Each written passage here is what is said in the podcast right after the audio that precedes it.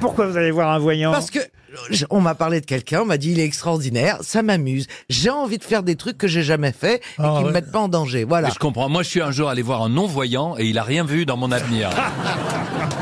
Ah non, mais il y a des voyants non-voyants en plus. Bien sûr. Ah oui, qui- Et même, il y a des voyants non-voyants, voyants, quand ils s'habillent de ro- de- d'orange fluo, par exemple. Mais qu'est-ce que vous attendez à ce qu'ils vous disent Bah, je- c'est- j'ai- euh, comment Ouais. voulez-vous que je vous dise si je sais ce que Vous j'attends y allez bien pour une raison précise. Mais non, ouais. très honnêtement, non. Je voudrais Et savoir si le Nutella va augmenter.